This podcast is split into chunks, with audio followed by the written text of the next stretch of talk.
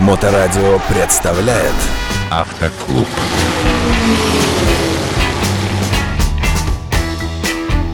Всем доброе время суток. Вы слушаете Моторадио и программу «Автоклуб» в эфирной студии Татьяна Ермакова, чему мы, как всегда, очень рады. Татьяна, добрый день. Добрый.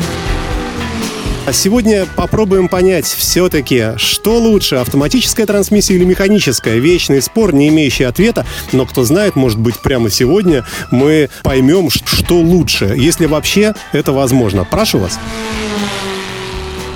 Ну, во-первых, надо определиться, где вы собрались на данном автомобиле ездить. Для городских условий пробки, вы же понимаете, на пробках это достаточно тяжело переключать. Ну, конечно, у кого опыт вождения уже там 10 лет и больше, для них не составляет труда также двигаться в пробке на сцеплении, на первой передаче. Это нормально. Но если опыт вождения небольшой и приходится постоянно на работу ездить через пробки, то, конечно, автомат это выход.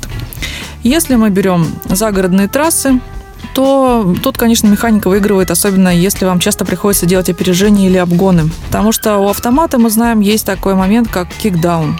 Когда вам нужно быстро кого-то обогнать, вы нажимаете на педаль газа до упора. Сначала автомат скидывает скорость, а переключает пониженную передачу, вы теряете где-то, ну, порядка полторы-две секунды.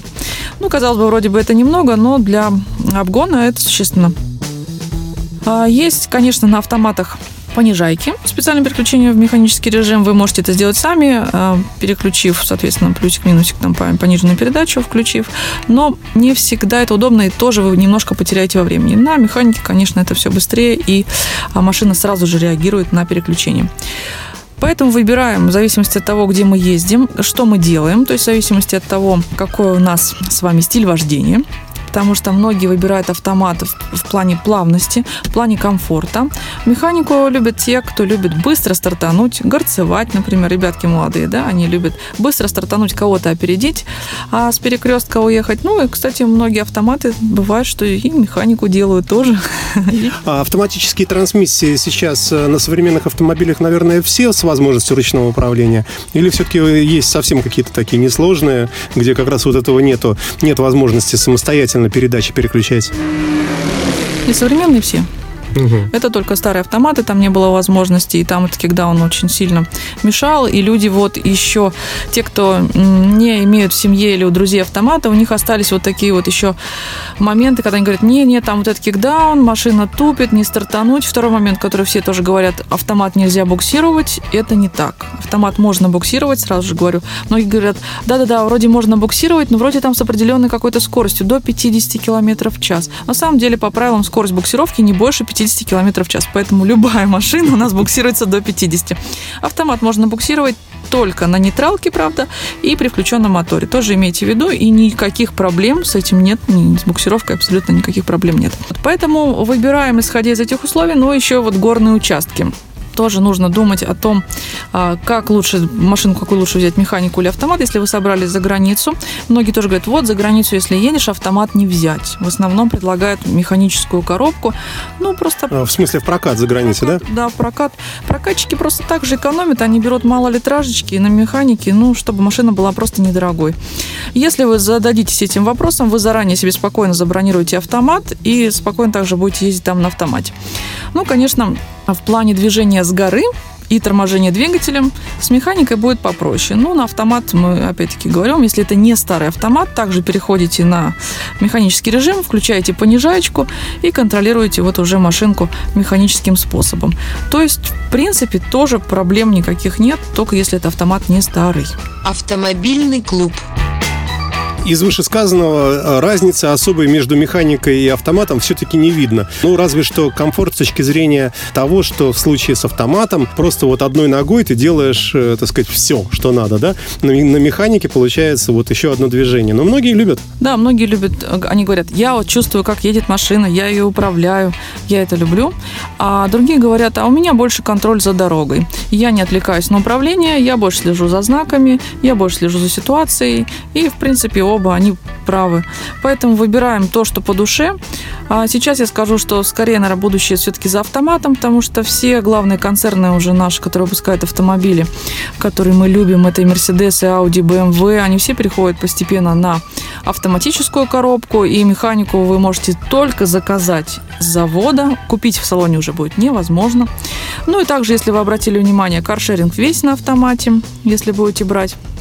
И в салон, когда приходите, даже уже там простые машинки Kia, Солярисы, подходите, говорите, можно ли тест-драйв машинки, и они сразу говорят, машинка автомат. На тест-драйв вы берете тоже автомат.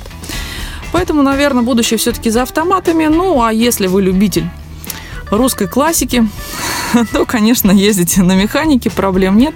А многие сейчас еще приходят по старинке, говорят, я отучусь на механику, потому что, возможно, когда-нибудь мне понадобится.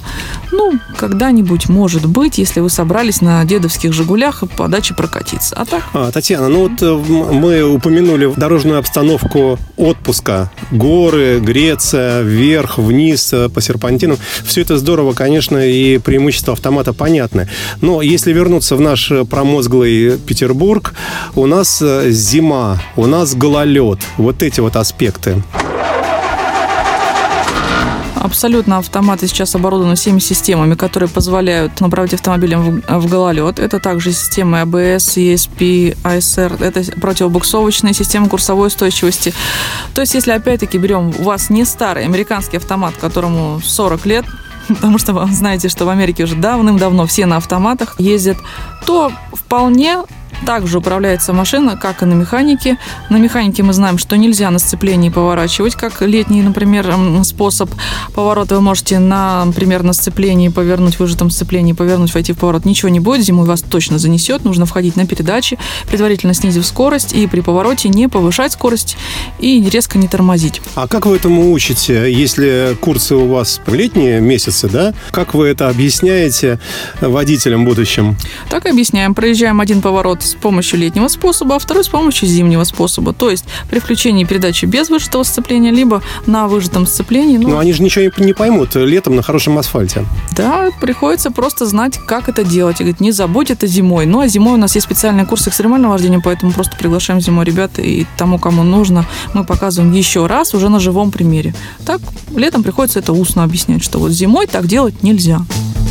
Если шагнуть в эту сторону, на минуточку от нашей темы, до обучения, зимние навыки, все-таки лучше прийти опять в школу зимой, хотя бы ненадолго, на пару занятий. Как поступить правильно?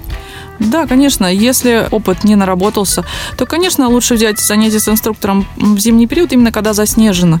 Не просто там чистая дорога почищенная, а вот снег пошел, самое время брать занятия. Или вот у меня была ситуация, когда девушка ездила, у нее все в порядке, там летом она ездила все нормально, а зимой она в зиму купила BMW и захотела заднеприводную. И парочку раз ее занесло в колею попала, ее занесло, она испугалась и говорит, вот покажите мне просто, как обращаться с задним приводом. Ну, вот такие моменты тоже мы, конечно, показываем и показываем, как выйти из заноса и как в него не уйти, что правильно делать. Все же, что предпочтительнее, автоматическая трансмиссия для города, для городских пробок, или все-таки для экстремалов механика остается все-таки еще в почете? Нет, сейчас многие на автомат переходят, и я скажу, для города это точно автомат, потому что вот эти пробки, постоянное стояние на мосту, без отката назад, это, конечно, автомат. На механике все мы знаем, что чуть-чуть сцепление удержал, или когда уже устал на мосту в пробке стоять, можно скатиться назад и, соответственно, повредить сзади автомобиль. Поэтому для городских условий однозначно автомат. Если едете за город и вам нужны обгоны или горные участки дорог иногда э, проезжаете, то да, это механика. Ну а как же последнее, а как же быть с престижем? Э, считается, что на автомате машина вроде бы как дороже, да, э, стоит, чем, чем на механике. Вот это, этот момент, он как-то присутствует при выборе трансмиссии? Да, если вы готовы платить за комфорт, да, вы заплатите за автомат, то, что вы хотите комфорта. Если вы любите движение, и денег немного, это механика. Ну, друзья мои, пожелаем вам всем автомата. Спасибо большое, Татьяна. Это была программа «Автоклуб» и автоинструктор Татьяна Ермакова, наша замечательная ведущая и автор этой передачи. Спасибо вам, Татьяна. До новых встреч. Спасибо, до свидания. Автоклуб на Моторадио.